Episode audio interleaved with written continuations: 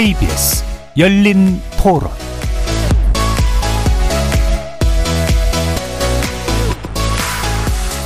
안녕하십니까. KBS 열린 토론 정준희입니다.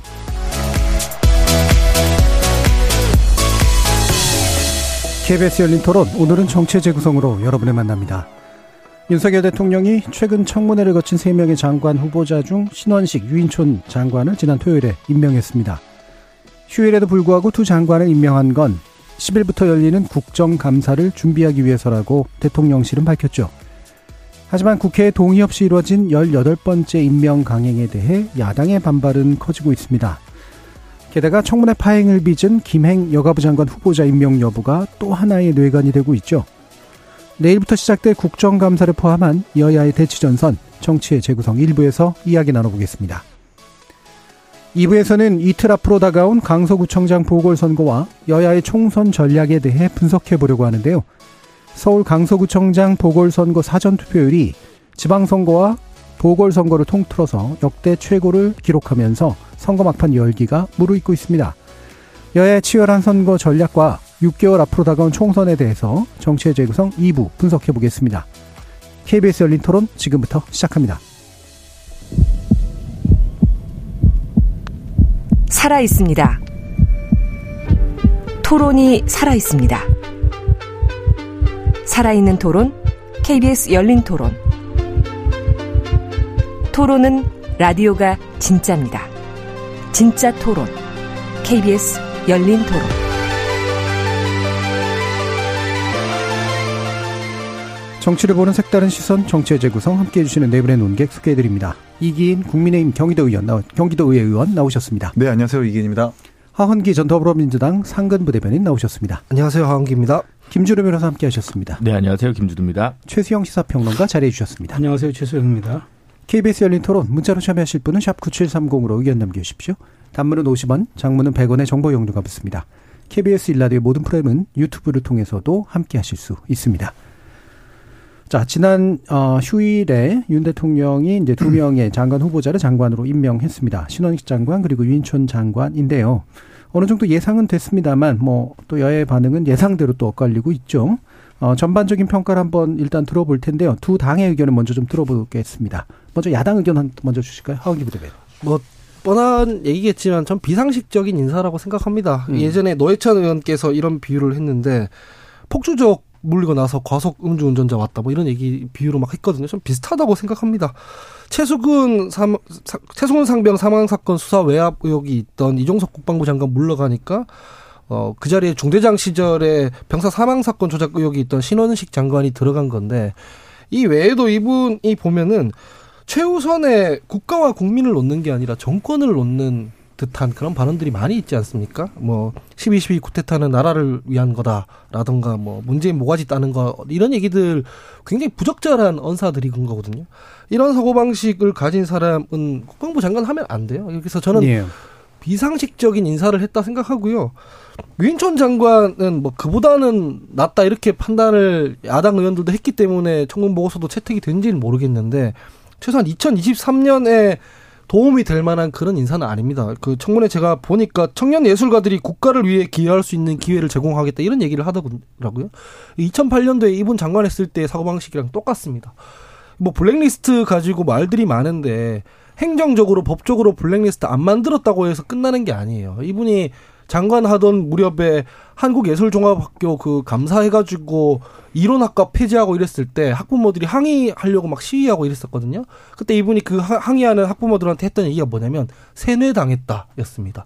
좌파한테 세뇌당했다는 얘기거든요. 예. 이런 거 다 기사에 남아 있어요. 근데 여기에서 지금 한 발자국도 나아가지 않은 사람들이 지금 다 이 장관으로 임명돼 있는 건데 그래서 잘 모르겠습니다. 국무위원은 이렇게 정권의 전사들로만 임명해서 어떻게 국정 운영을 할지 나라가 또 얼마나 시끄러워질지 걱정입니다. 예.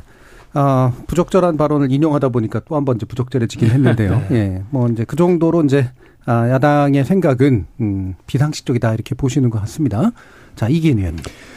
김행 후보자가 두 명을 살렸다는 생각을 떨칠 수가 사실 없고요. 예.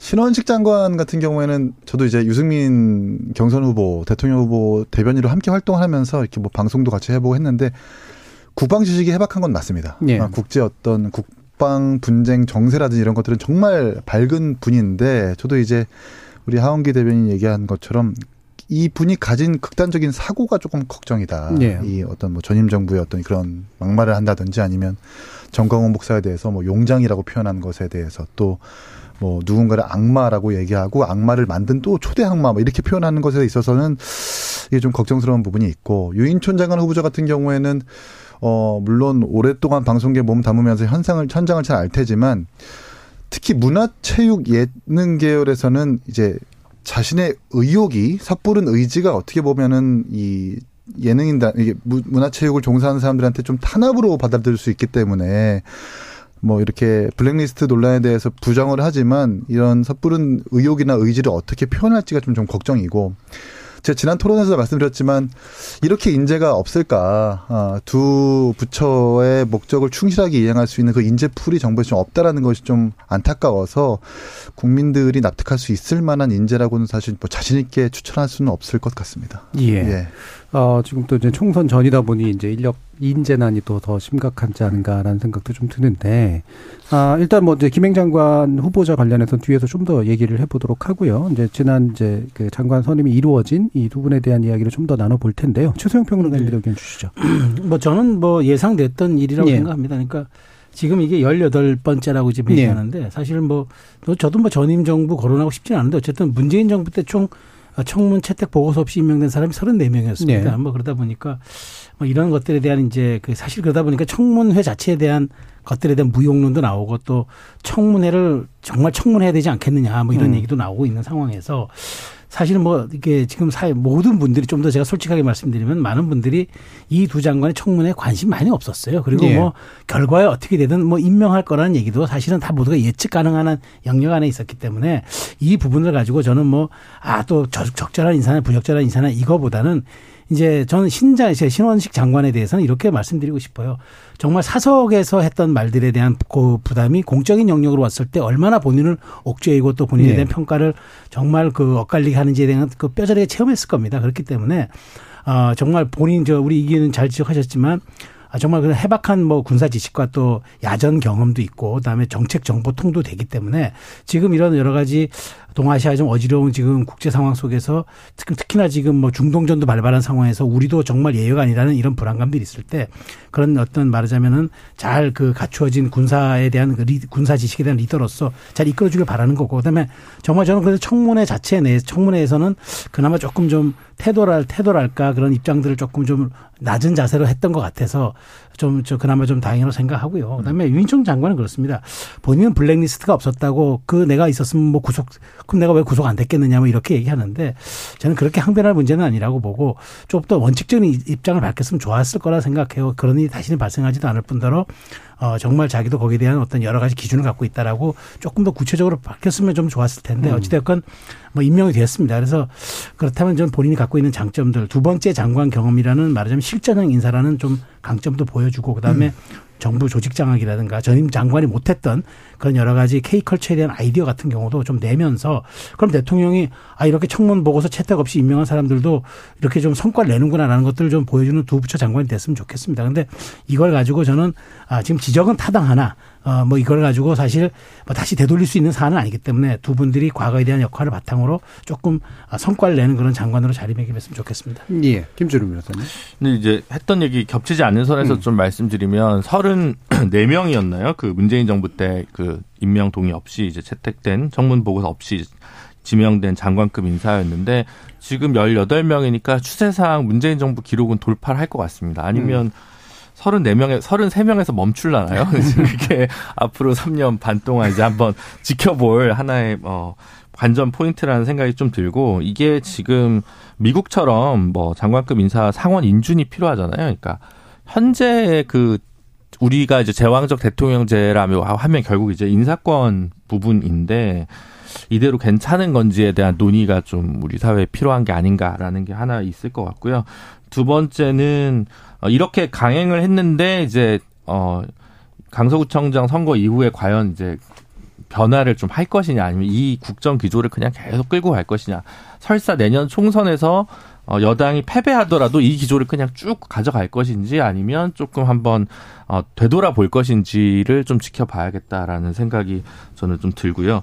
마지막으로 글쎄요 한독수 총리, 이주호 교육부 총리도 다 예전에 이제 장관 총리 하셨던 분을 다시 썼는데 음. 그렇게 어, 기대만큼 이제 그 전에 그래도 꽤 유능했다고 알려진 분들인데 현재 이제 재임하셔가지고 이렇게 그렇게 많은 성과를 보여주지 못하고 있는 상황에서 논란이 더 많았던 뭐 이동관 방통위원장이나 뭐 유인촌 장관 다시 선임하는 것이 음, 걸맞는 인사냐. 이제 옛날 분들의 지혜를 모으는 것도 굉장히 중요한 일인 것 같습니다만 현재까지 봤을 때는 어 그게 그닥 어, 좋은 인선으로 결과로 나와주지는 못하고 있는 것 같고 그래서 향후에도 또 계속 어, 장관급 인사가 계속 될 텐데 예전에 하셨던 분들 중에서 이제 고르는 거는 조금 지양할 때가 되지 않았나라는 생각을 좀 많이 하게 됐습니다. 예, 사실 뭐 이게 청문회 과정 자체에 이제 또 어, 제도적인 문제들이 꽤 있어서 뒤에서 이제 뭔가 좀 결합해가지고 얘기를 할 부분이 좀 있을 것 같고요. 자, 여기 사건의 중심은 김행 후보자입니다. 아, 청문회 도중 이제 국민의힘 의원과 함께 어, 퇴장한 이유로 이제 나타나지 않았고 어, 연장된 청문회는 결국은 열리지 못한 네, 그러한 상태죠. 아, 이걸 두고 또 책임 공방이 빚어지고 있는데 자, 최수영 평론가님 네. 어떻게 좀 이해하십니까? 저는 뭐 100번을 양보해서라도 어쨌든 사상 초유의 후보자가 퇴장을 한 사건은 예. 저는 어쨌든 여당이 굉장히 그 부담이 큰 사안이라고 생각합니다. 왜냐하면 어, 청문회가 어쨌든 끝날 때까지 장관 공방이 지속되더라도 어쨌든 파행이, 아니, 파행이 아니라 정해가 되도, 아니, 그러니까 산해가 되고 나서 그 다음에 청문 보고서 채택을 안 해준 사례는 지금까지 많았죠. 예. 그리고 뭐 여야 통틀어서 그거는 수도 없이 많았고 그렇기 때문에 우리가 그거 가지고는 이제 말하자면 뭐 논평할 수준은 되지만 이 자체는 지금 사상 초유의 그럼 청문회가 끝났냐 끝나지 않았냐 가지고도 지금 시비가 붙는 상황이에요. 그래서 지금 대통령실에서는 뭐 이 여기에 대한 거취를 얘기 못하는 거죠. 청문회가 끝났는지 끝나지 않았는지 정확한 국회법상의 정의도 없고 여야의 주장이 엇갈리는 만큼 저는 이 부분에 대해서는 앞으로 그래서 저는 저 이 김행 장관 후보자에 대한 여당의 부담이 굉장히 크다고 봐요. 더더군다나 그래서 지금 선거가 그 강서구청장 보궐선거가 11일 아니겠습니까? 예.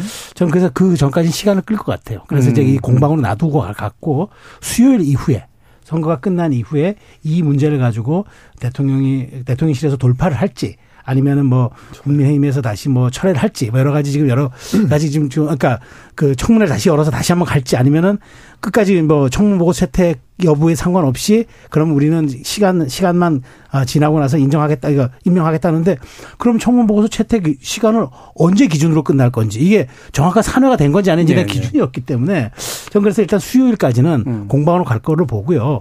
그래서 저는 뭐 그 이후에 될 거 뭐 어떻게 진행이 되겠죠. 그런데 저는 어쨌든 이게 저는 미국 청문회도 사실은 우리가 윤리적, 도덕적 이런 것 굉장히 많이 따지거든요. 네. 그렇기 때문에 우리 청문회가 좀, 아, 뭐, 너무나 또 디테일한 것만 따지고, 아, 뭐 정말 중요한 자질이라든가 뭐 정책 이런 걸 안 본다고 하는데 전 동의하기는 어려워요. 사실은 이게 청문 자체가 이게 혼재되어 있는 게 맞는데 그렇다면 어쨌든 여기에 대한 우리가 좀 그 이 청문, 청문 보고서 청문회 자체를 좀 뭔가 어, 좀 그 선진적으로 좀 나가기 위해, 위해서라도 후보자의 태도 문제는 굉장히 좀 중요하다고 보는데 네. 그 태도에서 사실 문제가 생긴 거기 때문에 저는 뭐 여당 여당이 주장하는 지금 야당 위원장이 어떻게 사퇴를 요구할 수 있느냐라고 얘기하는 이 과정 자체가 또 물론 공방은 되겠지만 과연 이게 얼마나 설득력을 가질까 하는 생각이 드네요. 그래서 이 부분은 제가 보기에 일단은 수면 아래로 들어갔다가 수요일 이후에 다시 발화점이 좀 나타나지 않을까 그런 생각이 듭니다. 예. 이제 이게 뭐 일종의 이제 정치적 핑계처럼 이제 쓰이고 있는 부분이 이제 바로 이제 여당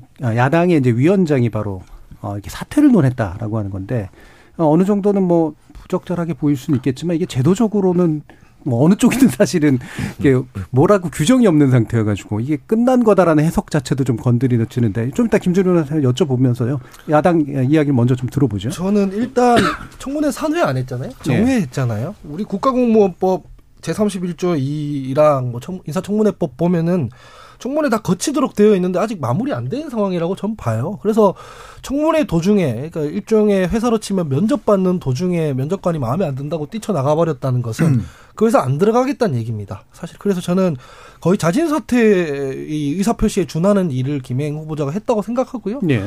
편파적인 진행은 제가 예를 하나 드려드릴게요. 과방위원장 장재현 의원이 이동관 방통위원장 청문회에서 어떻게 했냐면 실컷 야당 의원들 지휘하고 있는데 지, 질의를 하고 있는데 위원장이 위원장석에 앉아서 그 야당 의원들 질의하는 거를 평가했습니다. 그 뭐냐면은 그 언론 탄압 관련해서 대통령이 막 언론사에 전화했는 거 문제 삼 문제 되는 거 아니냐라고 야당 의원들이 질의를 하니까 네. 뭐 대통령이 아, 그 전화 좀 할 수도 있지 그게 왜 문제냐 이런 걸 위원장석에 앉아서 했어요. 네. 그리고 마지막에는 자기가 7분 발언을 얻어가지고 자기도 과방 위원장이 아니라 과방 위원으로서 질의를 한다면서 그 위원장석에 앉아서 질의를 이어 나갔습니다. 네. 그래서 그 청문회장이 시끄러웠는데 어떤 지적을 받았냐면 좋다. 과방위원장이 과방위원으로서 질의를 하려면 최소한 간사랑 자리를 바꿔서 간사를 위원장석에 앉추고 의원 그 위원석에 앉아서 질의를 해라 네. 하니까 그때는 장재현 위원장이 그 수용했습니다. 아, 그 들어보니까 제가 음. 잘못한 것 같네요. 그러니까 그 정도로 편파적으로 진행이 됐어요. 위원장이 상임위를 편파적으로 운영을 하면 의사진행 발언을 신청한다든가 해서 항의를 해야 되는 문제지 네.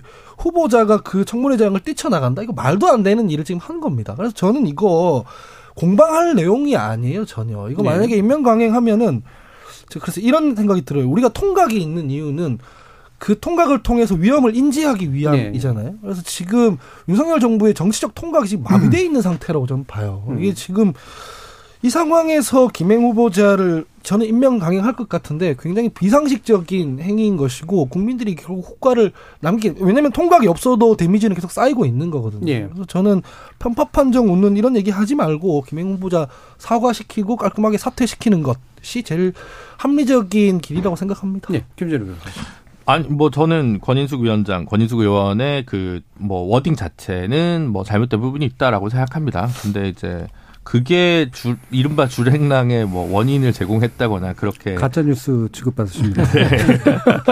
중도 퇴장하신 네. 부분에 대해서 뭐 이제 그걸 납득할 수 있는 정당한 사유로 작용하기는 어렵다고 좀 생각을 하고요. 그래서 물론 최수영 평론가님 말씀은 그런 것 같습니다. 이제 강서구청장 선거를 만약에 여권이 이기면 그냥 강행을 할 것이고 만약에 아니면 어, 음. 진다면 다른 판단을 어, 용산에서 고민하지 않겠냐라는 네. 정도로 저는 받아들였고 뭐 그럴 거라고 예상이 좀 많이 됩니다만 그렇게 이른바 뭐랄까요 이렇게 좀 간해 본다랄까 그런 거 하기보다는 이 저게 언론의 추이를 좀 예민하게 봤으면 좋겠습니다. 사실은 김행 장관 청문회 중간에 어 이제 퇴장한 것에 대해서는 조선일보마저 이제 비판적인 목소리를 높였거든요. 이 정도 상황이 됐으면 요거는 그냥 지명 철회 쪽으로 가닥을 잡는 게 정상적인 정무적 기능이라고 생각하고 그거를 뭐 지명 자체가 잘못됐다 안 됐다를 떠나서 어 후보자가 청문회 대하는 음, 태도가 공직자로서 고위공직자로서 마땅치 않기 때문에 이제 물리는 게 맞는 것 같습니다. 정권 초기만 하도 뭐 본인 의사였지만 뭐 공정거래위원장 논의됐던 송홍열 교수라든가 아니면 뭐 정호영 보건복지부 장관 후보자라든가 사퇴하는 경우들이 좀 있었습니다. 근데 최근에 어 굉장히 강경 드라이브로 용산이 그 기조가 바뀌면서 이제 무조건 가는 걸로 좀 바뀐 것 같거든요. 근데 어 국민의 목소리를 수용하는 것과 그게 꼭 이제 무슨 뭐 무릎 꿇는다고 좀 생각하시는 것 같아서 그런 태도 를 좀 바뀌어야 되는 것 같고 근데 법적으로는 되게 해석하기 좀 어렵습니다. 네. 이게 와 진짜 산회된 건지 종결됐다고 봐야 되는 건지 뭐 요거에 대해서는 저도 뭐어 이게 꼼꼼히 따져봐도 좀 알기 어려운 부분이 있겠습니다만 음. 예를 들면 이게 이렇게 했을 때 종결이 안 됐는데 지명을 강행한 경우에 그 하자가 인정되더라도 그 하자를 이유 삼아 어, 지명이 무효화될 수 있냐 그렇게 예. 판단하기는 좀 어렵다는 측면에서 종결되지 않았지만 그 하자만으로는 지명은 나중에 사후적으로 그냥 용납하지 않을까 예. 법원 입장에서 보면 그런 생각입니다. 예, 꽤 멀리까지 네. 예상을 해주셨는데 지금 이제 국민의힘이 이제 밝히고 있는 바로는 청문회가 정해됐고 김부자가 국회에서 여야 간 의사 일정 합의에 따른 청문회 재개를 기다렸다라고 주장을 했는데요. 어, 연락이 안 된다고 얘기를 들었던 것도 같은데 음. 뭐 약간 충돌하는 부분도 있는 것 같고요. 이기인은 일단 겹치지 않는 지적을 하나 드리자면 네. 김행 장관 후보자의 청문회에서 김한규 의원인가요? 그 판결문을 빨간 줄 쳐가지고 네. 이렇게 개인의 어떤 러, love life라고 하죠. 그런 것들까지 이렇게 얘기하는 것에 대해서 그 수위가 과연 옳느냐라는 모습을 좀 지적을 하고 싶고 네. 입장을 바꿔서 뒤집어서 생각을 해보면 만약에 민주당 정부에서 우리 당 위원장이 사퇴하라고 했다. 그러면 민주당 의원들도 아마 들고 일어날 겁니다. 그리고 파행을 분명히 유도를 하겠죠. 그런데 다만 차이가 있다라고 한다면 피청문자 그러니까 장관 후보자가 장관 후보자를 끌어내릴 끌어내려고 밖으로 끌어내려고 하지는 않겠죠. 그런 네. 선례도 없고. 근데 음. 지금 모든 분들이 잊고 있는 건 장관 후보자도 문제지만 그것을 끌어내려고 하는 우리 당 의원이 문제인 겁니다. 예. 지성호 의원이 갑자기 나가가지고 일어서서 나갑시다라고 해가지고 갑자기 장관 후보자가 득달같이 자료 챙겨가지고 바깥으로 나가거든요. 아니 장관 후보자의 비서도 아니고 이거 우리 당을 비판하지 않을 수가 없다. 음. 이거는 매우 좋지 않은 선례를 남긴 거라고 생각을 하고 국회 청문회나 국정감사 같은 것들은 지방의회와 광역의회가 모두 다 준용해가지고 따르는데 지방의회와 광역의회가 따라할 만한 아주 좋지 못한 선례를 남겼기 때문에 장관 후보자의 행태도 그것을 끌어내리려는 지성호 의원과 우리 당의 행태도 모두 잘못됐다. 그렇기 때문에 굳이 과실을 따지자면 사퇴하라고 말했던 위원장보다는 우리 당이 더 많이 있다라고 전 음, 말씀드렸습니다. 예. 예, 자당을 굉장히 강하게 지금 비판을 해주셨는데요. 그게 이제 선례, 안 좋은 선례를 만들었기 때문이다. 딴 데도 영향을 미칠 수 있는.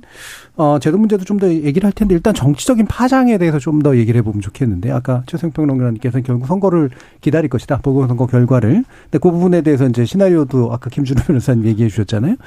어, 어떻게 판단을 하십니까? 이게 선거 결과에 정말로 이제 의존될 만한 요소가 있는 건가? 만약 그렇다면 그게 뭔가? 음, 저는 그 종종 선거 결과라는 음. 것이 오비락 같은 결과와 경광부회한 해석이 되게 네. 많은 게 정치판이라고 생각을 하거든요. 그래서 사실은 예를 들면 여권이 어, 내일 모레 그 강서구청장 선거에서 패배하더라도 그게 김행장관 사태랑 직접적인 연관성이 있다고 하긴 어렵죠. 그거는 그 지역의 네. 독특한 것들이나 후보 구도나 여러 가지가 작동을 함께 하는 건지만. 하지만 결국 결부돼서 해석되고 그를 통해서 다음 정치적 액션이 나올 수밖에 없다고 저는 생각하는 측면에서 네. 이제 선거 결과에 따라서 김행 장관 어, 후보자에 대한 지명 여부가 판단이 달라지지 않겠냐라고 보는 거고요.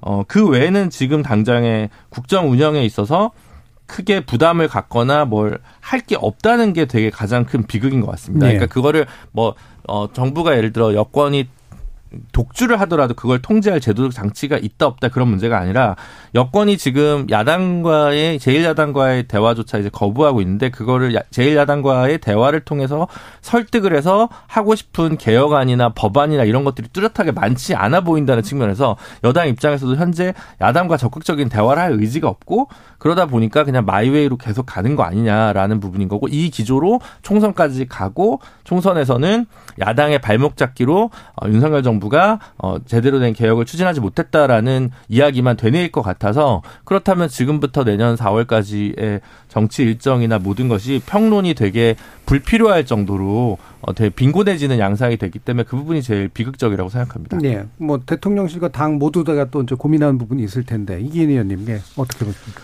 그 김행 후보자 뭐, 이 야당에서 얘기하는 김행랑 뭐 이런 음. 조롱과 조소를 하잖아요. 이게 아마 사전 투표 전날이었을 겁니다. 네. 강서구.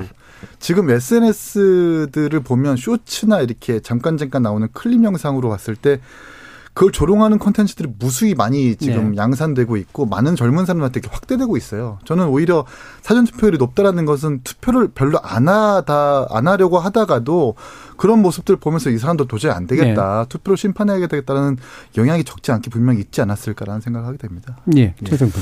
그 저는 그러니까 지금 이런 말씀이잖아요. 그러니까 뭐 제한적인 그 지방 자치단체장의 보궐선거가 무슨 대통령이 임명하는 장관의 지명 철회 여부 무슨 상관이 있느냐라고 네. 얘기를 하는데 이제 그러기엔 이 팔이 너무 커졌어요. 음. 뭐 양당 공이 지금 어, 총력전 하고 있지 않습니까? 지금 뭐, 뭐, 국민의힘 같은 경우에는 전, 전 의원들이 가가지고 인증샷 보내라고 할 정도고 네. 이재명 대표가 본인이 안 간다고 해서 청년 선거에 건뭐 혹시 악영향이 끼쳐서 안 오는 것 아니냐 얘기하니까 오늘 바로 가서 지금 유세하지 않습니까? 지금 양당이 명운을 건 총력전을 폈는데 이게 어떻게 그냥 한 자치단체장 선거입니까? 우리가 음. 평론하거나 분석할 때는 맥락상 그게 본질이라고는 얘기는 하지만 실제 이미 정치는 파장의 영역이기 때문에 이게 걷잡을 수 없이 커져 버렸어요. 그런데 네. 여기에서 표가 그러니까 표가 뭐 어느 정도 승패가 나도 승패도 중요하지만 표 차이도 중요하겠죠. 근데 표 차이로 많이 뭐 어, 졌어요. 국민의힘 많은 음. 졌다. 그러면 여기에 대해서 어떤 액션이 안 나옵니까? 근데 바로 이게 첫 사례가 지금 이렇게 돼 있다는 네. 거죠. 근데 국민의힘이 이겼어요. 근소차지만 이겼어요. 이겼다면은 민주당의 발목 잡기와 여러 가지 어떤 그 정치적인 어떤 부담을 줬던 행위에 대한 국민의 어떤 그 선택이라고 또 볼 수 있지 않겠습니까? 네. 그렇다면 여기에 대한 또 적절한 또 말하자면 행위가 나올 수 있는 거죠. 그렇기 때문에 저는 이제 물론 이게 또 법적으로도 김준호 변호사님 굉장히 고민해서 얘기하셨지만 또 지금 선거가 공방 중인 와중에 이게 정확하게 끝났다 안 끝났다를 규정할 수 없는 상황이다 보니까 저는 이제 수요일까지 간 데다가 선거 결과에 따라서 이 문제가 연동될 수밖에 없다라고 생각이 되고 또 강서구청장 보궐선거에 따라서 그 다음에 바로 5개월 반 후에는 총선입니다. 음. 그런데 여기에서 우리가 어떤 쇄신이라든가 어떤 결과에 대한 반응을 보이는 이른바 그런 어떤 정치가 행위를 할 때 줄 수 있는 카드들이 몇 개 제한적이기 때문에 이게 중요할 수밖에 없다고 제가 말씀을 드리는 거고 저는 그런 측면에서 놓고 보면은 이제 오늘 이제 이재명 대표의 마지막 유세가 이 판을 좀 더 키웠던 이제 사례가 될 것 같은데 어쨌든 김행 후보자에 대한 문제는 이제는 사실 본인의 손을 떠난 것 같고요. 이제는 제가 보기에 국회보다도 오히려 선거 결과와 선거 결과에 따른 국회 논의와 협상 과정이 이제 김행 후보자의 명운을 가르지 않을까 저는 그렇게 생각합니다. 예, 정치적 파장에 대해서. 예, 그 우리 존경하는 최소영 평론가님의 아주 상식적인 전망이고 음. 제가 좀 비상식적으로 전망을 하자면 아마 강서구청장 선거에서 좋은 결과를 내지 못하면 국민의힘이 대통령은 이렇게 생각할 것 같아요. 이 국민의힘 문제다. 내 예. 문제가 아니라 국민의힘 문제다. 그렇기 때문에 우리는 밀리면 안 된다. 그래서 김행 후보자는 임명을 강행할 테고 국민의 힘을 어떤 식으로든 바꿀 만한 고민을 하지 않을까 저는 예. 그런 생각을 합니다. 그래서 별로 이 강서구청장 선거 결과와 김행 후보자 지명 사이에서는 크게 연동되는 어떤 정치적 행동을 하지 않을 것 같다라는 예. 게 이제 제 생각입니다. 음. 지금까지 봐온 대통령의 행보가 그렇습니다. 사실 그 한국의 정치적 한국인의 정치적 자아 중에 가장 강한 게 뭐냐면 우리 무시하지 마라예요. 예, 제가 지난 정부에서 내리 세 번 패배할 때 느꼈던 게 그런 거거든요. 그러니까 민주당 너희 너무 막 간다. 이런 생각을 유권자가 그 당시에 하고 있는 것 같았어요. 예. 그게 저희 입장에서는 상임위를 다 뭐 독식이라고 하나요? 다 우리가 위원장을 차지하는 맥락이 분명히 있었음에도 불구하고 유권자는 뭐 힘 실어주니까 너무 너희 마음, 마음대로 막 간다. 그리고 보궐선거도 당신들이 잘못해서 냈고 당원에는 그럴 때는 후보 안 낸다고 해놓고 뭐 자유한국당 탓하면서 또 후보 내고 너희 막 간다. 이게 인물이 어떻게 됐던 선거 구도가 어떻게 됐던 여기서 제어를 한번 해야겠다라고 유권자가 생각을 했었다고 저는 느끼거든요. 지금 저 강서구청장 선거 보면 딱 그런 생각이 듭니다. 네. 이번에 김행 후보자 같은 경우에도 뭐 위원장이 사퇴하라는 말을 문, 그게 문제라고 하지만 그 전후 맥락을 보면 이게 무슨 욕설 때문에 생긴 것도 아니고 김행 후보자의 자료를 제출해 달라고 하는데 네. 자료를 제출 안 해주니까 그럴 거면은 공직 어떻게 수행하냐 사퇴하시라 이, 이 맥락이거든요.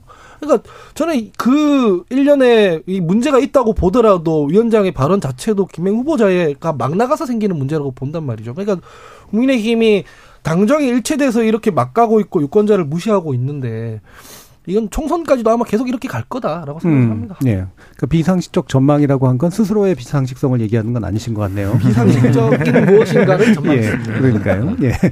자, 7086님께서 민주당은 현 장관 자격을 논할 자격이 없다고 봅니다. 문재인 정부 보면 장관들이 대부분 자격 미달이었죠. 제발 청문회 없앴으면 합니다. 더 이상 장관들의 밑바닥을 보고 싶지 않네요. 라는 말씀 주셨는데요. 그럴 바에는 제발 뭐 이런 뜻인 것 같습니다.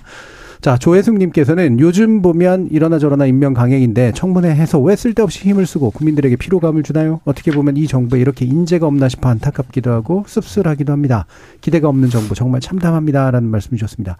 방향이 서로 좀 다른 이야기였습니다만 공통적으로 청문회 무용론이 나왔는데요.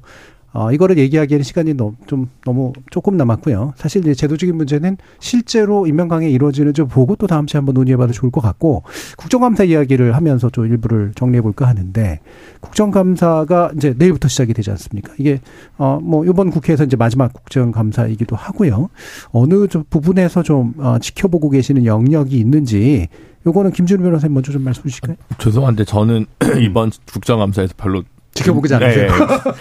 그러니까 저는 사실 두 개 보고 있는데요. 하나는 예. 산 배분 어떻게 할 거냐. 예, 각 예, 지역마다 이제 수건 사업 해가지고 현역들 뭐 여야를 가릴 것 없이 좀 이른바 나눠먹기 예산이든 지역 발전주의 예산이든 이걸 해가지고 어, 다음 총선 때 유리한 국면을 차지하기 위한 부분에 조금 그 마음에 더 많이 예. 가고 있다라는 게 하나가 보이는 것 같고요.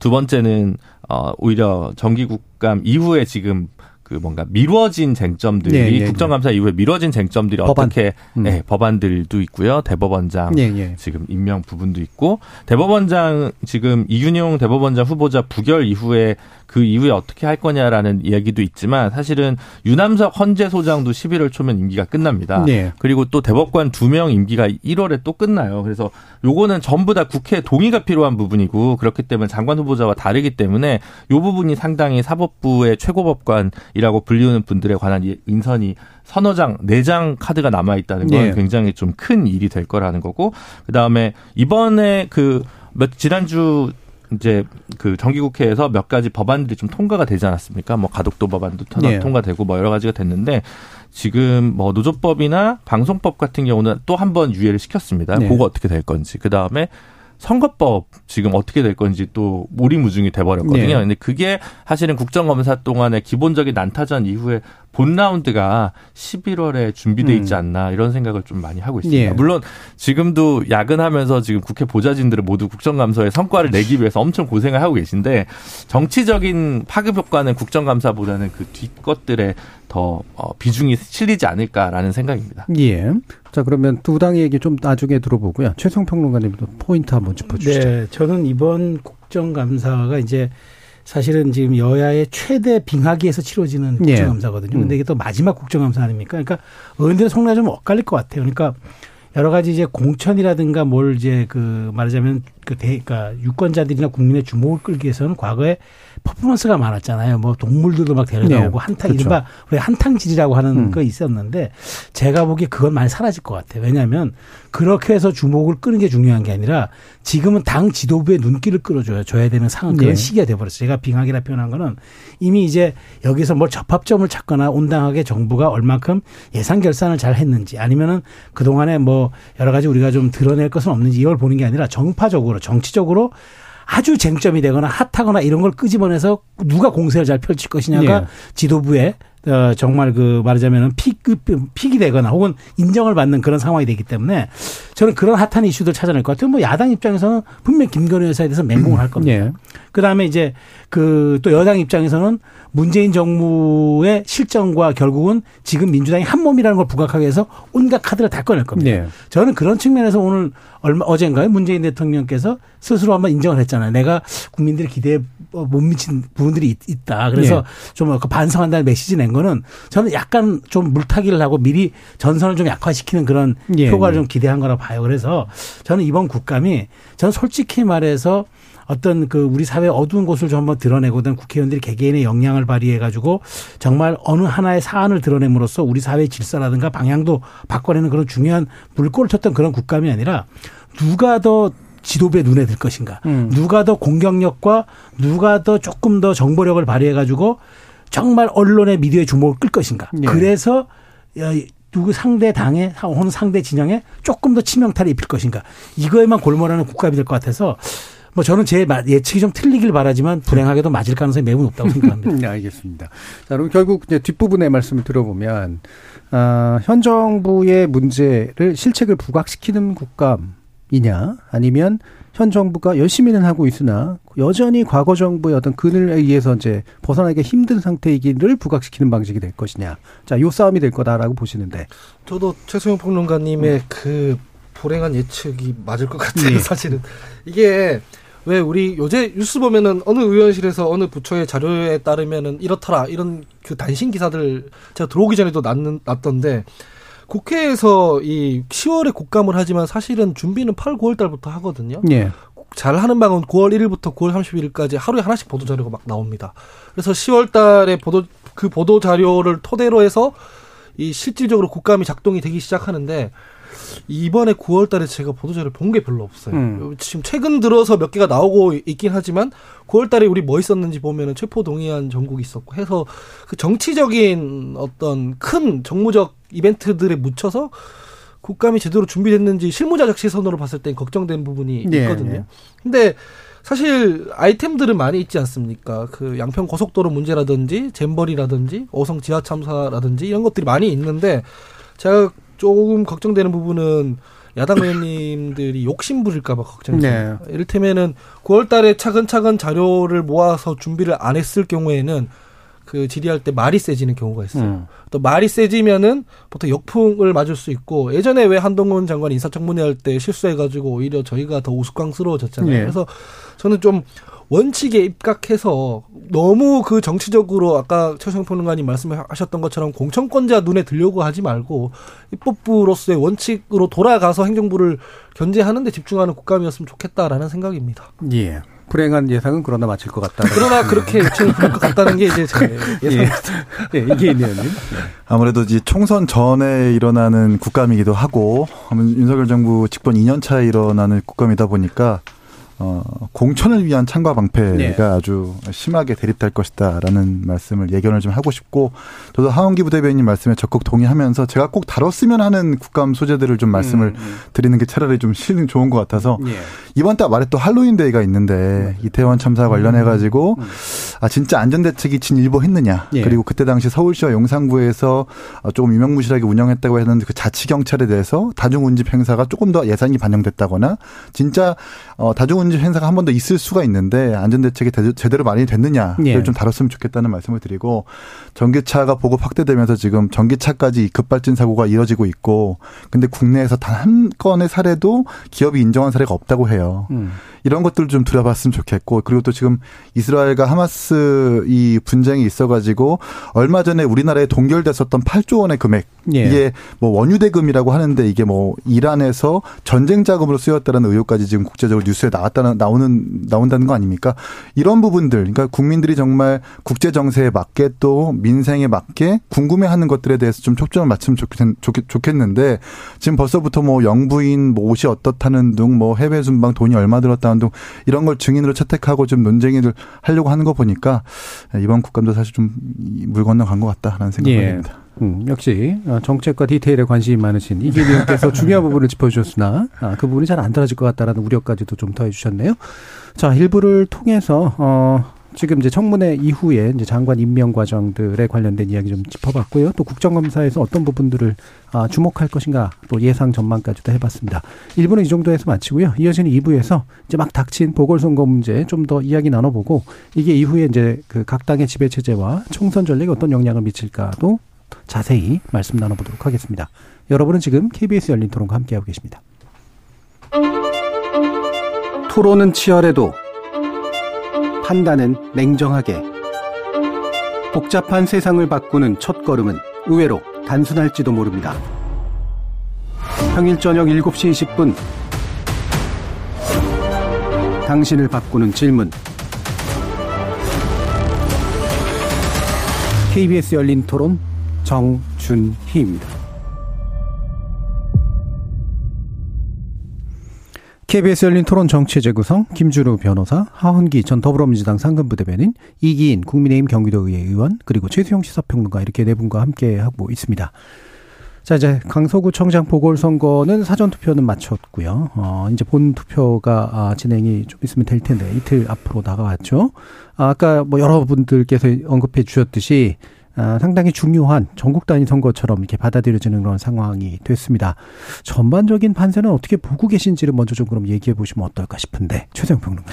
네, 뭐 사실 전반적인 판세는 국민의힘이 처음부터 불리했죠. 네. 불리하니까 김기현 원내대표, 김기현 대표가 후보 안 하려고 사실 한 음. 거죠. 음. 뭐 유리한 선거였으면 왜 적극 후보를 내고 또 후보 공모도 하고 널리 찾고 하겠죠. 근데 안 하고 피해가고 귀책 사회가 우리에게 있다는 그 명분으로 조금 빠져나가려고 했는데 어쨌든 김태우 지금 후보가 8.15 때 사면되면서 이제 그 상황이 좀 약간 이상하게 치달았고 결국에는 이제 공천에서 정면 승부하는 쪽으로 가서 네. 경선이라는 과정까지 해서 명분까지 주어서 이렇게 내보냈는데 처음에 판세는 상당히 불리했죠. 음. 근데 저는 그 이 선거가 초반에는 그러니까 이게 시작 무렵에는 조금 그렇게 여건이 나쁘지 않았다고 봐요. 왜냐하면 이게 지역 개발론과 힘 있는 구청장론이 예. 약간 먹혔어요. 음. 먹히고 또 마곡지구라든가 공항에 있는 고도 제한 이런 부분들에 대해서는 오세훈 시장도 원팀이다라는 식으로 이제 가고 예. 대통령이 밀어주는 힘센 구청장이란 슬로건이 어느 정도 좀 약간 소구 효과가 있었는데 이게 미묘하게 이제 이재명 대표 기각과 네. 맞물리는 네. 그 타이밍이 오면서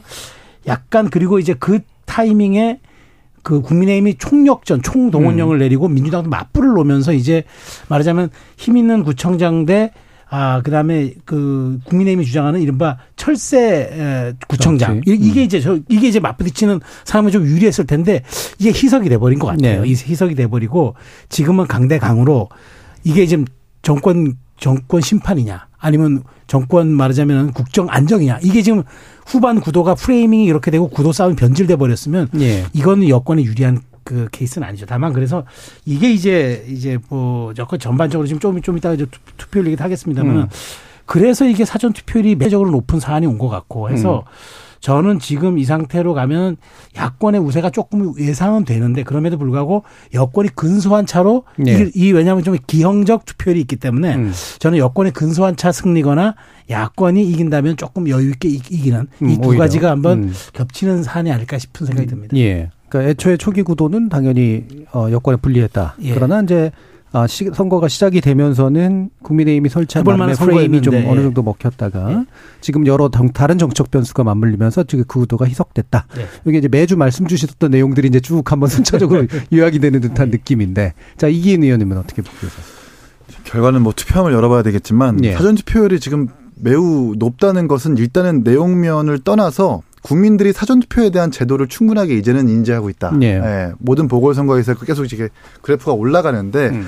이제는 본투표만큼이나 사전투표가 많은 홍보가 됐고 이걸 통해 가지고 주권자의 어떤 목적을 행사하고 있다라는 고무적인 일단 평론을 하고 싶고 두 번째는 강서 같은 경우에 서울시에서 젊은 층이 두 번째로 많은 도시랍니다. 30대가 거의 20%에 가깝고 20대도 16, 17%라서 사전 또 이분들이 사실 거의 다 MZ 세대라고 하는 분들인데 수요일 본투표에는 회사에 있을 시간이니까 네.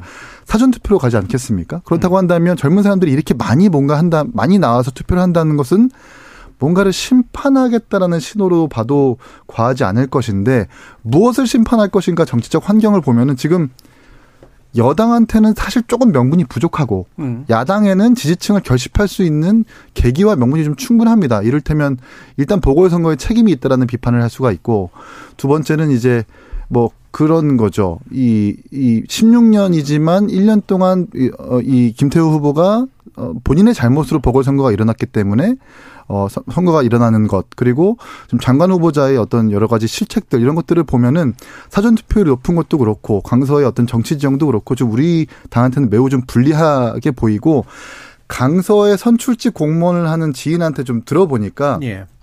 사전 투표율이 높다라는 것이 굉장히 좀 불안하게 여겨진다고 합니다. 예. 네, 캠프도 그렇고 좀 만연하게 그런 분위기가 좀 있다고 하는 걸 보니 음. 우리 당한테 매우 좀 불리한 판세가 아닌가 예. 생각하게 됩니다. 강서에서 선출직 공무원이면 되게 좁혀지는 것 같은데요. 그렇습니다.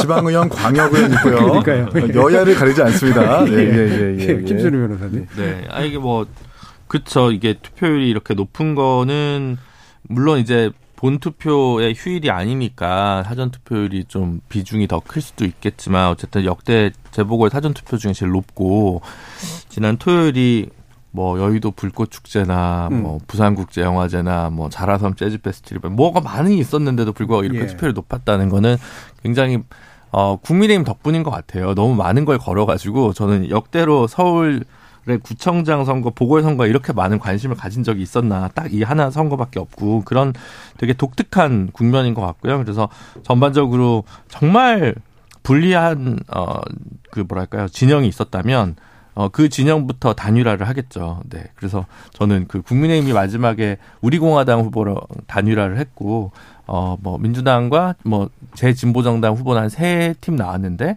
거기는 전혀 단일화, 그들 간의 논의는 없었던 걸 봐서는, 그러니까 소수 3당끼리는 단일화 논의가 있었습니다만, 민주당과의 진보정당 세 당, 그 정의당, 진보당, 어, 녹색당이랑은 전혀 예. 없었던 걸 보면 아무래도 이거는 좀 민주당의 가장 유리한 선거 국면이 아닌가 싶습니다. 예.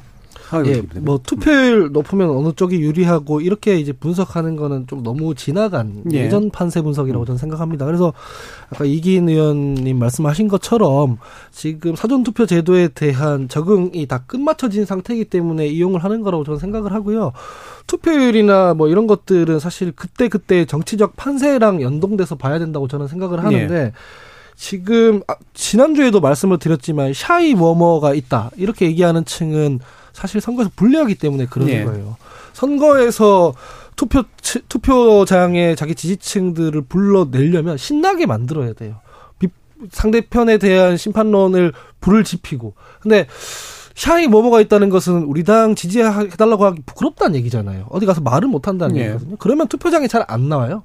막상 투표장에 나오면 그분들이 우리 당 찍을 것이다라는 말 자체가 사실 성립이 안 되는 것이고 그리고 뭐 아까 말씀 잘 해주셨지만은 행안부 인구 통계 보면은 강서구의 평균 연령이 44세이고 어, 3040만 합쳐보더라도 3040, 50만 합쳐보더라도 60대 이상보다 두 배나 더 많아요. 예. 이런 것들로 보면은 뭐 세대 결집을 한다고 쳤을 때도 아마 민주당 핵심 지지층이 더 많이 나올 거기 때문에 어, 좀 야권에 유리할 것이고 또 하나 사람들이 잘 짚지 않는 문제가 있는데 강서구가 전세 사기 관련해 가지고 굉장히 타격을 많이 받은 지역입니다. 어, 28만 가구 중에 한 14,000건 정도가 이 전세금 미반환에 지금 놓여 있다고 하거든요. 네. 그분들에 대해서 국토부 장관이나 이런 분들이 어떻게 했는지를 한번 잘 돌아보시면 됩니다. 그 뭐 이게 주식 주가 조작 사기나 어떤 보이스피싱이랑 이런 것도 국가가 책임져야 되냐 이런 식으로 말하고 예. 뭐 여, 여권 지도부에서도 되게 부적절하게 이 어디 유족들 빈소 가서도 말하고 막 이랬던 것들이 다 지금 누적돼 있거든요. 그래서 전 되게 큰 정권 심판 선거가 될 것이다라고 생각합니다. 예. 그래서 투표해 가지고 이제 얘기가 나왔습니다만 이게 이제 그 약간 지나간 분석 방식이다라고 보시는 부분도 있는데 아그 사전 투표율이 아마 지난 이제 대선이나 지방선거 거치면서 보면 오히려 이제 양쪽에 굉장히 강한 지지세를 가지고 있는 그러니까 지지 성향을 가지고 있는 분들이 기선 제압용으로 먼저 해버리는 이런 게 그 부분들도 좀 보이는 것 같기도 하고 그래서 총 투표까지도 한번 이제 염두에 두고 봐야 될 것 같은데 어느 정도 좀 예상하고 계신지 한번 좀 말씀 주실까요? 네, 사실 저는 40%한 예상을 했거든요. 그런데 예. 이 상황이라 그러면은 조금 넘을 수도 있지 않을까 음. 좀 보는데 근데 이게 꼭 뭐 야권에 유리하다 저는 이거 동의하지는 네. 않아요. 왜냐하면 음. 이제 그 사전 투표 자체가 말씀하셨다시피 이제 분산 투표의 효과를 음. 이제 가지고 이것이 이제 일반 좀 루틴화돼 있는 이제 네. 말하자면 이제 관행적으로 이제 좀 굳어지고 있는 그런 투표 양상이 되는 것 같아서 여기에 대한 과도한 뭐 음. 청년층이 결집했다 혹은 뭐 분노 투표다 이렇게 좀 의미 부여하는 건 제가 좀 시기상조라고 보고 네. 오히려 거꾸로 이런 것이 자꾸 미디어를 통해서 전달되며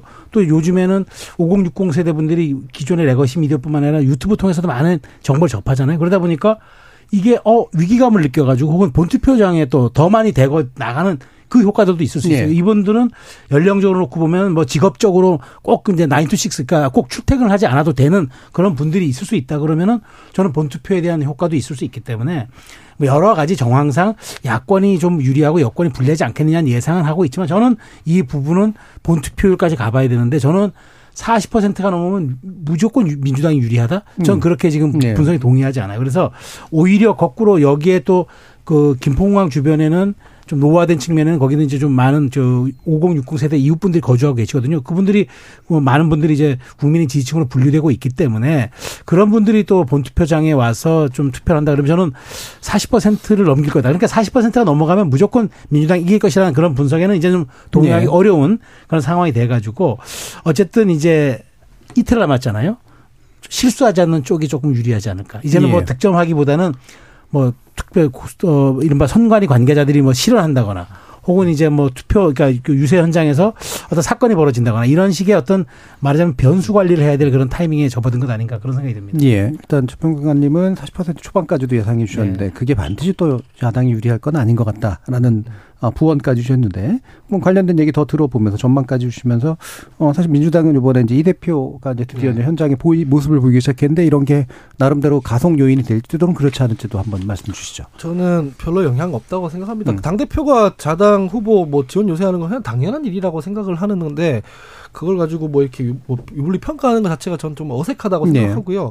투표율이랑 이게 실제로 유불리랑 연동되는 건 옛날식 판세 분석이라고 제가 말씀드린 이유는 예전에는 젊은 층이 투표를 좀 덜 하고 노년층은 꼬박꼬박 뭐 새벽에도 나와서 뭐 하다가 투표를 하고 뭐 이러 는 분들이다라고 하니 투표율이 많이 나오는 경우에는 젊은 층이 투표를 했다는 얘기고 뭐 젊은 층은 좀 진보 성향이니까 투표율이 높으면 민주당이 유리하다. 네. 이런 전통적인 판세 분석이었는데 지금은 그게 해체가 됐습니다. 젊은 층이라고 해서 뭐 꼭 민주당 지지해주는 분들 아니지 않습니까? 그래서 저는 그런 식으로 투표율로 보는 게 아니라 실제로 지금 다른 여론조사라든가 정치적 상황이랑 한번 다 엮어가지고 볼 필요가 있다고 생각하는데 20대, 30대들이 지금 보면은 현 정부라든가 이를테면 김태우 후보라든가 이런 분들이 한테 별로 시선이 좋지 않아요. 음. 이거는 민주당에 대한 판단과 별도로 그렇게 있는 것이거든요.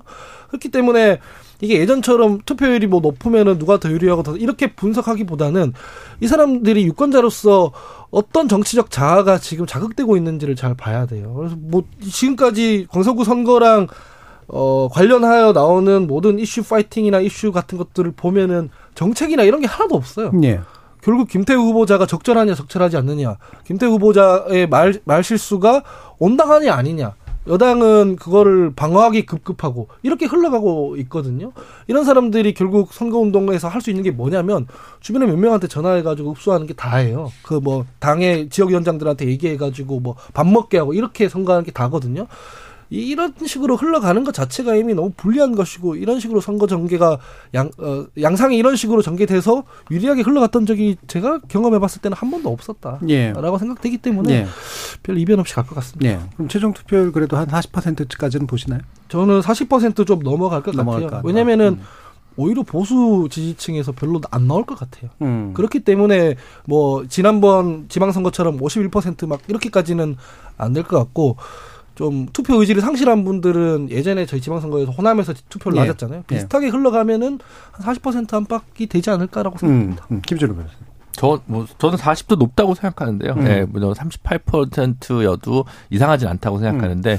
그, 투표율 자체가 큰 영향을 주는 그런 집안은 지금은 아닌 것 같다라는 네. 생각에는 동의합니다. 그러니까, 그 노무현 대통령이 2002년에 당선됐을 때랑 2007년에 이명박 대통령이 당선됐을 때 투표율이 뚝 떨어졌어요. 그래서 그때 한번 그 표차가 왜 이렇게 많이 나느냐 가지고 이제 투표율의 분석을 처음으로 집중을 했던 거고 2007년에서 2008년 총선 넘어갈 때도 투표율이 뚝 떨어져 가지고 어 민주당의 전통적 지지층이나 전통적인 민주당 혹은 진보정당 지지층이 투표장에 안 나왔다라는 것이 굉장히 중요한 요소가 됐는데 2012년 대선이 2007년보다는 훨씬 더 높은 투표율로 나타났지만 그럼에도 불구하고 박근혜 후보가 이겼단 말이죠. 그때 되면서부터 투표율 자체를 놓고 얘기하는 것들은 조금 그 의미나 이런 것들이 좀 음. 어, 줄어든 것 같습니다. 하지만 그게 이제 그 흐름상 관계가 있을 때가 있습니다. 왜냐하면 지난 대선이랑 지방선거는 간격이 되게 좁았는데 지방선거에서는 되게 대선에 비해서 훨씬 어, 투표율이 낮았고 이건 분명히 여당한테 되게 유리할 거다라는 것은 충분히 예상 네. 가능한 거였거든요. 그래서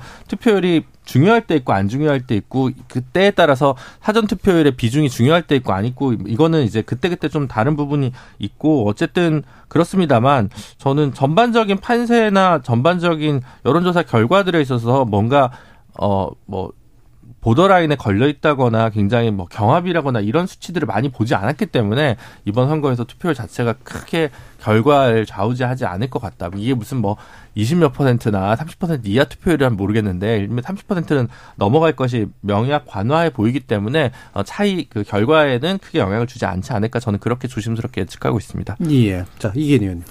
예, 지난 4월 달에 전주 보궐선거인가요? 그때 투표율이 20 8%인가 그랬을 겁니다. 원래 사실 보궐선거가 그 정도의 투표율을 기록하는데 이렇게 사전 투표율도 올리고 관심을 끌게 하는 건 양당이 지금 총력전을 벌이고 네. 있기 때문인데 근데 이제 메시지 관리도 지금 잘 안 되고 있고 음. 진교훈 후보가 어떤 말실수를 했다라는 것을 잘 기억이 안 나요. 근데 김태우 후보가 뭐 40억 애교라든지 아니면 SNS에 올리면 뭐 빌라에 바퀴벌레가 나온다, 눈물이 음. 나온다.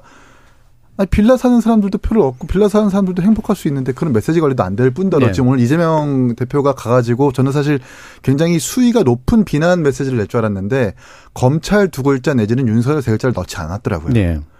거기서 우리는 민생을 얘기합시다라고 얘기를 하거든요. 음. 확실히 메시지 차이에서도 봤을 때 어, 좀 차이가 좀 많다. 그래서 전 뭐 투표율은 40%를 밑돌, 어, 좀 아래로 기록할 것 같지만 좀 메시지 관리도 안 되고 좀 여러 가지 전략적으로 좀 부재하기 때문에 판세가 매우 불리하다라고 평가를 내리고 싶습니다. 알겠습니다. 자, 그러면, 어, 보궐선거 관련된 얘기는 이제 뭐 이틀 뒤로 남은 결과만 또 한번 기다려 보고요. 총선 이야기로 간단히 좀 몇 가지 나눠볼까 하는데, 어, 일단은 이제 그 초기에 관심을 지금 주목받고 있는 게 하태경 의원입니다. 수도권 험지 출마 선언을 했어요.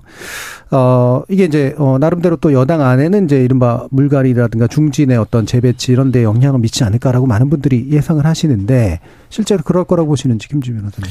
저는 이 하태경 의원이 부산에서 어, 또 못 받을 거다. 그래서 예. 수도권을 노릴 수밖에 없을 것이다라는 음. 게 이전부터 언론 보도에도 많이 나왔기 때문에 아주 놀라운 선택도 아니고 이게 무슨 변화의 큰 신호탄일 거라고 음. 생각하지는 않습니다. 근데 다만 호흡이 생각보다 빠르다.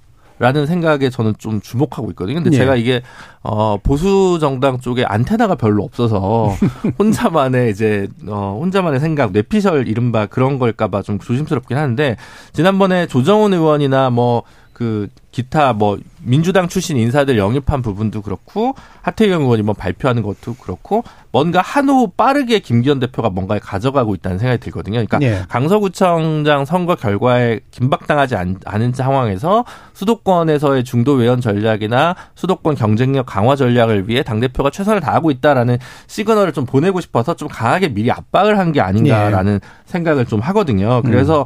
그런 측면에서 봤을 때 김기현 체제가 강서구청장 선거와 관계없이 그냥 간다. 는 예. 것을 좀 저는 짐작해 하는 어떤 음. 한 장면이라고 좀 본 거고요. 그리고 부산은 이 수, 그 중진 차출이 적어도 부산 지역을 기준으로는 별로 소용이 없어 보입니다. 왜냐하면 초선이 아마 어, 아홉 명인가 열다섯 명 국민의힘 의원 중이거나 성향 의원 중에 열다섯 명 중에 아홉 분이 초선인데 오히려 초선부터 물갈이가 더 될 가능성이 네. 되게 높다고 보여지는 점에서 이른바 뭐 영남 중진이 차출돼서 수도권에 되는 것에 이제 신호탄이다. 요렇게 좀 보여지기는 아직 좀 예단하기는 어렵지 않을까 이런 예. 생각입니다. 하태경 의원의 그간 스타일로 봐서는 압박받았다고 움직일 것 같진 않고. 아, 물론 본인도 본인이 그렇죠. 이제 네. 동일 지역구 삼선 이상 출마 금지법을 본인이 법안 발의를 했기 네. 때문에 자신의 정치적 소신이다라고 얘기를 하는 건 있고 지금이라도 빨리 하지 않으면 수도권 공천조차 못 받겠다라는 네. 생각을 본인이 하셨을 수 있는 자가 발전일 수도 있겠습니다만 조금 빠르다는 느낌을 음. 받아서 국정감사 이후가 아니라 이전이라는 네. 부분에서는 조금 이례적인 것 같긴 합니다. 음. 네. 거기 하태경 의원님의 눈치 스타일이긴 한데. 자, 이기현 의원께서는 혹시 안테나가 있으신지 한번 또 얘기 들어볼까요? 아니, 뭐 안테나라기보다는 네, 매우 저는 시의적절하고 모범적인 네. 사례이다. 지금 우리 당 입장에서는 봤을 때 하태경 의원이 사실 우리 텃밭 전통적인 지지층이 있는 텃밭의 국회의원이지만 수도권 젊은 사람들이 가장 민감하게 네, 네. 생각하는 이슈들을 음. 가장 빠르게 찾아내고 그런 것들 시원하게 해결해내는 의원 중에 음. 한 명이거든요. 부산 의원 중에서 사실 인지도가 있는 의원인데 그런 사람이 삼선 동일 뭐 그런 법안 발의도 했었고 자신의 기득권을 내려놓겠다라는 의미에서 그렇게 수도권 출마를 자인했기 때문에 이런 부분들은 좀 굉장히 좋게 평가를 합니다. 음. 신호탄이 될 수 있을 거라고 보고 신호탄이 되어야 한다고 봅니다. 그런데 음. 당장 홍준표 시장이 얘기를 했잖아요. 제 살길 찾으려고 하는 거다. 예. 전 이게 결국 개혁과 반개혁의 딱 전형적인 사례라고 생각을 음. 해요. 본인은 무소속으로 영남으로 다시 돌아갔고 그런 하태경 의원 같은 경우는 인지도가 있음에도 불구하고 다시 광야에 나가, 나가겠다라는 건데 그 두 차이를 봤었을 때 전 개혁의 물결이 하태경 의원 같은 사례에서 찾아볼 수 있다. 그 때문에 예. 분명히 다음 총선에서 긍정적으로 어, 미칠 거라고 생각을 합니다. 예. 예. 그래서 이제 두 분의 이제 말씀을 또 이제 같이 좀 연결해서 또, 또 얘기를 더 나눠보면 이게 이제 말 그대로 개혁의 어떤 물결이 되면 좋은데 개혁의 결과물이라고 얘기되는 게 이제 이른바 이제 대통령실로부터 내려온 사람들을 자리를 마련해 주기 위한 거 아니냐라는 거하고 섞여버리면 아까 최성 평론가님 말씀하셨듯이 이게 물타기가 되잖아요. 그럴 가능성도 어떻게 뭐 좀 있다고 보시는지까지도 한번 얘기를 들어볼까요? 예, 저는 오히려 그 그래서 PK가 저는 오히려 의외로 예. 여권의 어떤 여권발 공천 개혁의 진앙지가 될 것 같은 생각이 음. 들어요. 왜냐하면 사실 지금 하태경은 그랬죠. 그 다음에 이제 황보승 의원은 이제 출마를 못, 안, 네. 안 해요. 그리고 음. 그, 그러다 보고, 아까, 아까도 좀 제가 겸행하지 않겠습니다만 뭐 여러 가지 뭐 부동산 의혹이라든가 뭐 있는 그런 또그 예. 그 의원들도 몇 분 계시기 때문에 음. 오히려 저는 PK가 이게 여권발 공천 개혁의 진앙지가 되고 TK가 그 영향을 좀 받으면서 예, 예. 수도권 재배치까지 이루어지는 가능성까지 저는 보고 있어요. 왜냐하면 지금 실질적으로 수도권에 명망가가 없어요. 지금 이제 여권이 사실 속내 지난번에도 많이 놀랬다고 하는데 진짜 면면들 수도권 당협위원장 시청한 사람들의 면면을 보고 많이 놀랬다고 해요. 네. 이제 그 좀 약간 충격이 있었다고 보는데 그런 측면에서 놓고 보면은 이제 수도권에서는 결국 이제 한강 벨트가 매우 중요한데 이런 분들이 전진 배치되면 일단 일단은 인지도가 있고 그다음에 네, 네. 쌓아왔던 어떤 그런 정치적 구력이 있기 때문에 저는 이제 그 자체가 상품화되고 그다음에 어떤 사람들과 매치업을 시키고 그다음에 주변 사람이 어떤 식으로 시너지를 내는 후보들을 병렬 배치하느냐에 따라서 저는 굉장히 영향력이 있다고 보는데 그렇게 된다 그러면 이제 좀 아까 말씀드린 대로 자 대통령실에서 전략 공천하고 싶은 사람들 그럼 부산으로 대거 내려가냐? 음. 그렇게 가기는 또 쉽지 않아 보이는 게 네. 이게 워낙 텃밭이란 말이에요. 그래서 음. 저는 이제 그 마지막 고민을 할 것 같아요. 그러니까 제가 얘기하는 사람들을 빼와서 여기에 좀 전진 배치시키고 병렬 배치 그거는 가능한데 음. 그러면 그 빈 곳에 어떻게 그 투입할 것이냐. 왜냐하면 그렇게 돼버리면은 정말 저는 공천이라는 게 그 지난번 김무성 대표가 그런 얘기를 한 번 했었잖아요. 이제 여권에서 남은 과제가 이제 중요한 건 본인들이 뼈 아프게 경험해 왔으니까. 네. 공천에서의 그 정말 말하자면 내부 파열음은 그건 음. 정말 최악이거든요. 그건 필패, 그건 가장 큰 어, 우선순위이기 때문에 저는 그 부분을 과연 어떻게 용산 쪽에서 관리해내고 김기현 지도부랑 좀 이렇게 여러 가지 좀 상품성 있는 사람과 개혁성 있는 사람과 이런 것들을 어떻게 좀 조화롭게 배치시키느냐. 저는 어쨌든 PK로부터 진앙지는 될 것 같은데 그럼 이것을 어떻게 포장해내느냐가 여권의 최대 관심사가 될것 음, 같아요. 네, 하원기 부대 저는 뭐 하태경 의원 선택에 관련해서는 그 소위 용 꿈 꾸는 사람으로서 아주 적절한 선택이라고 예. 생각합니다. 대선 주자잖아요. 어쨌든 그렇기 때문에 이거 쉽지 않은 선택을 한 건데 이거는 평가해야 될 일이라고 생각하고요. 너무 그 우리 당에서도 뭐 공천 때문에 그랬다 이렇게 폄훼 안 했으면 좋겠습니다. 그리고 이게 이 좀 릴레이처럼 이어지면 좋겠지만 그 국민의힘의 중진들 봤을 때는 안 이어질 것 같아요. 저희 당 같은 경우도 그랬습니다. 그 왜 송영길 좀 희화화됐지만 송영길 네. 대표 불출마 선언했고 그 전에는 우상호 의원 불출마 선언했고 네. 최근에는 홍익표 원내대표가 성동 내려놓고 서초로 네. 험지로 갔고 이랬지만 그게 이어지지 않았어요. 그게 그 개별적인 선언에서 끝나버렸거든요. 그 정도로 총선에서 이해관계라는 게 자기 살 길 다들 중요하게 생각하기 때문에 이게 좀 그 정풍처럼 이어지진 않을 것 같아요. 국민의힘에서도. 근데 이어진다고 한들 그게 과연 국민의힘에 좋은 일인지도 한번 생각해 볼 필요가 있어요. 음. 그러니까 영남에 있는 의원들이 수도권에 오면 수도권 유권자들이 과연 좋아할까? 하태경 의원 같은 경우에야 워낙 그 대중 정치를 하는 스타일이니까 모르겠는데 영남에서 정치하는 분들 스타일이 수도권에서 적응, 을잘 못하거든요. 예. 그래서 그걸 가지고 여당에서 이 어레인지를 한다고 해서 그렇게 마냥 유리하지만은 않을 거예요. 차라리 앞에 계신 이기인 의원님이나 젊은 분들 수도권 정서에 잘 맞추는 젊은 사람들 많지 않습니까? 예. 그 사람들한테 마음의 문을 좀 열고 합리적으로 결정을 하는 게 중요해 보이지. 지금 있는 영남 의원들 차출하다시피 해가지고 수도권에 배치하고 이렇게 해서 총선이 유리해지진 않거든요. 그래서 저는 하태경 의원의 선택은 평가할 만한데 이게 크게 뭐 다, 다음 어떤 정치적 파장으로 이어지진 않을 것 같다라고 생각이 듭니다. 예. 그러니까 이제 그 부산에 저는 그 최태형 평론가님 말대로 대대적인 공천 개혁이 있을 것 같은데 잘리는 게 전부 초선일 거라는 음. 생각이라는 거죠. 아니면 물론 서병수 의원 있습니다만 서병수 의원 육선이신가요? 근데 서병수 의원이 갑자기 지금 서울 출마는 안 할 거고 그럼 남은 중지는 저 이현승 의원이랑 장재원 의원밖에 없어요. 장재원 의원이 서울 출마한다고 하면 네. 의미가 있을 수는 있겠죠. 그러니까 당락 부당락을 떠나서 여권에서 뭔가 탈신성인과 헌신이 있다. 그렇게 하면서 예를 들면 그러면 대구에 있는 윤재욱 원내대표나 추경호 부총리도 서울 출마하겠다. 이렇게 가면 모르겠는데 네. 주호영 의원도 서울 가겠다 이렇게 얘기하면 모르겠는데 뭐, 뭐, 말도 안 되는 소리를 하고 있냐라고 저한테 쳐, 쳐다보시고 계시잖아요. 근데, 예. 근데 2012년에 정세균 의원이 그 저기 무주진한 장수 버리고 종로로 가고 그때 정동영 의원이랑 천정배 의원이 강남이랑 송파로 갔단 말이에요. 그래서 살아 돌아온 건 정세균 의원뿐이었지만 그러니까 그렇게 중진들이 대거 간 경우 역사가 음. 민주당에는 있었다는 거죠. 소닥규 의원도 분당에서 그때 출마 재보궐 해서 해가지고 정치적으로 되게 생활했던 역사가 있고. 근데 예, 영남에서는 영남권 의원들이 그런 경우가 좀처럼 없기 때문에 이게 지금 연결이 돼야 되는데 하태경 의원만 이러니까 그냥 예외적 그리고 하태경이 하필 또 비윤이다 보니까 그런 프레임으로밖에 해석이 안 되는 거죠. 그러니까 정말로 아까 말씀드렸다시피 뭐 거기 영남에 있는 모든 의원들 한 중진 한 네 명만 이렇게 재배치를 하고 뭐 예를 들어 김태호 의원 갖다 붙이고 뭐 이렇게 한다고 하면 제가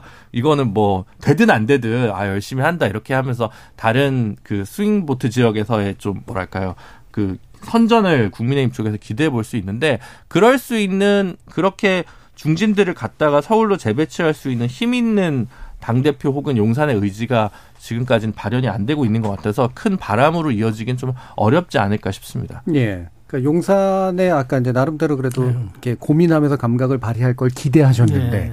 지금 이렇게 보면은 지금 출마 예상자들 이렇게 또 이미 스스로가 공개하는 것들이 네. 나오고 있잖아요. 나오고 예. 그전한 30여 명 가까이 예. 되고 또 사실 근데 문재인 정부 때 이게 그때 정말 말하자면은 대통령실, 그러니까 청와 그 당시 청와대였죠. 청와대 핵심 참모들이 나가서 대통령의 호위무사가 된다? 한번 성공을 했단 말이에요. 네. 그리고 지금 실질적으로 문재인 대통령의 굉장한 방어막이 되고 있어요. 네. 윤석열 대통령이 잘 보지 않았겠습니까? 음.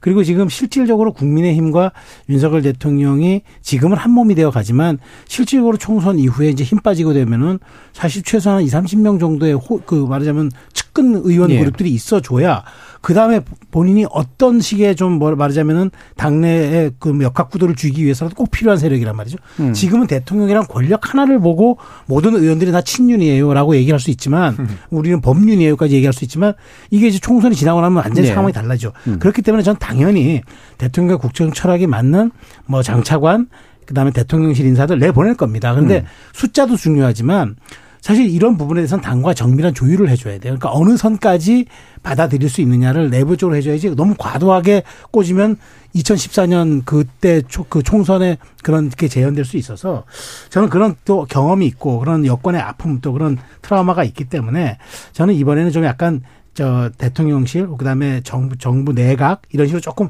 나누고 그다음에 제가 아까 말씀드린 대로 매치업도 한번 보고 그다음에 음. 옆에 인접 지역구와 누가 더 시너지를 낼 수 있는 것인지 그런 병렬 효과도 좀 보면서 좀 정밀하게 가야지 그 이게 무조건 이제 좀 자리가 빈다고 해서 마구잡이로 한다. 그건 저는 안 할 거라고 봐요. 왜냐하면 이게 숫자도 숫자지만 기본적으로 이게 아 정말 그 성공 가능한 일을 가야지 아 우리 10명 내보내 뭐 합니까? 살아 돌아올 사람이 2, 30명이 안 된다 예. 그러면은 그 의미가 없잖아요. 그런 측면에서 저는 지금 좀 정밀한 조율 단계를 아마 거칠 거라 생각이 듭니다. 네. 그러니까 무정부 시절에 물론 총선에 다른 변수가 작동하긴 했지만 네. 나름대로 그 청와대 쪽에 있었던 사람들의 인지도가 좀 있었던 가지고 상당히 예. 입성 많이 했죠. 예. 예. 근데 이번에 용산 대통령실은 사실은 나오신다는 분들을 보면 잘 모르겠는 경우들이 아, 많아서 인지도도 인지도고 저도 예. 그 총선 뭐 좀 도전하려고 했었는데 그냥 뭐냐면은 그때 문재인 대통령 지지율이 5, 60%를 그렇죠. 넘나들었어요. 네. 그러니까 문재인 대통령 사진 걸고 하는 거예요. 음. 근데 지금 과연 총선 무렵에서 윤석열 대통령 사진 걸고 선거 치를 수 있는 국민의힘 후보 있을까 제가 의심이 네. 들어요. 근데 그 와중에 행정관 출신이라고 명함 돌린다고 해서 효과가 있을까? 없다고 보거든요. 음. 지금 상황에서 자기들이 어, 뭐, 행정관들, 대통령 윤심, 뭐 이렇게 나간다고 명단 만들고 하겠지만 막상 그 총선 되면은 오히려 그거를 내세우기 싫어질 거다라고 생각해서 음. 지금 상황에서 그때 이제 공천 변수를 예상하는 것 자체가 좀 의미가 없는 일이긴 합니다. 예. 그러니까 내세우기 싫어지면 내세울 게 없을 것 같은데. 내세우기 싫어지니까. 예, 그러니까. 결국 이제 전략 공천 예. 아니면 경선인데 음. 청와대, 그러니까 대통령실 입장에서 봤을 때 본인들과 함께 뜻을 맞춰서 일을 했던 사람들을 국회의원으로 만들어야 훨씬 더 후반기 국정 운영에 더 힘을 받을 거라고 생각을 하기 때문에 TK, PK 이 텃밭 지역에다가 경선을 안 시키고 전략 공천을 해달라고 당에 지시를 하겠죠. 음. 그러면 어떤 결과가 나오느냐? 2016년인가요? 이한구 비대위원장이 그 부렸던 그 공천의 칼날. 전 어게이 이한구 사태가 충분히 일어날 수 있을 거라고 생각을 합니다. 예. 예. 그렇다면 꽤 파동이 일어날 가능성이 있다. 그렇습니다. 그렇습니다. 음. 지금 뭐 음. 당도 청와대 대통령실과 강하게 링크가 되어 있는 상태에서 이걸 경선을 붙이기에는 현역들이 가지고 있는 프리미엄 특히 이 당원들을 모으는 작업들을 지금 굉장히 열심히 하고 있거든요. 음. 경선을 붙이면 분명히 불리하기 때문에 분명히 그런 어, 피바람이 불 것이다 음. 생각합니다. 네. 짧게 말씀드리면은 음. 저는 어쨌든 지금 많이 의혹이 있고 인원이 있어도 결국 이게 대통령 지지율하고 연동돼 있는 사안이에요. 네. 그래서 요 부분을 정부적으로 판단 안 할 수 없기 때문에 그까지도 음. 저는 판단해서 아마 조율이 이루어지지 않을까 조심스럽게 저는 그렇게 전망합니다. 네. 네. 자, KBS 열린 토론 정치의 재구성 월요일 코너 이것으로 모두 마무리할까 하는데요. 오늘 함께해 주신 네 분, 최수영 시사평론가, 이기인 국민의힘 경기도의 의원, 하헌기 전 더불어민주당 상근부대변인, 김주루 변호사 모두 수고하셨습니다. 감사합니다. 감사합니다. 감사합니다. 자, 우재우님께서 나는 이런 현수막을 보고 싶습니다. 독거노인 반찬 배달하고 지역 아동 공급방 수업과 등하교 교통 정리, 새벽 골목길 청소를 했습니다. 공천 주석이보다 국민이 억울하고 실망하지 않도록 양심을 지키고 부끄러운 일 하지 않았습니다. 라는 말씀도 주셨네요. 자, 지금까지 KBS 열린 토론 정준이었습니다.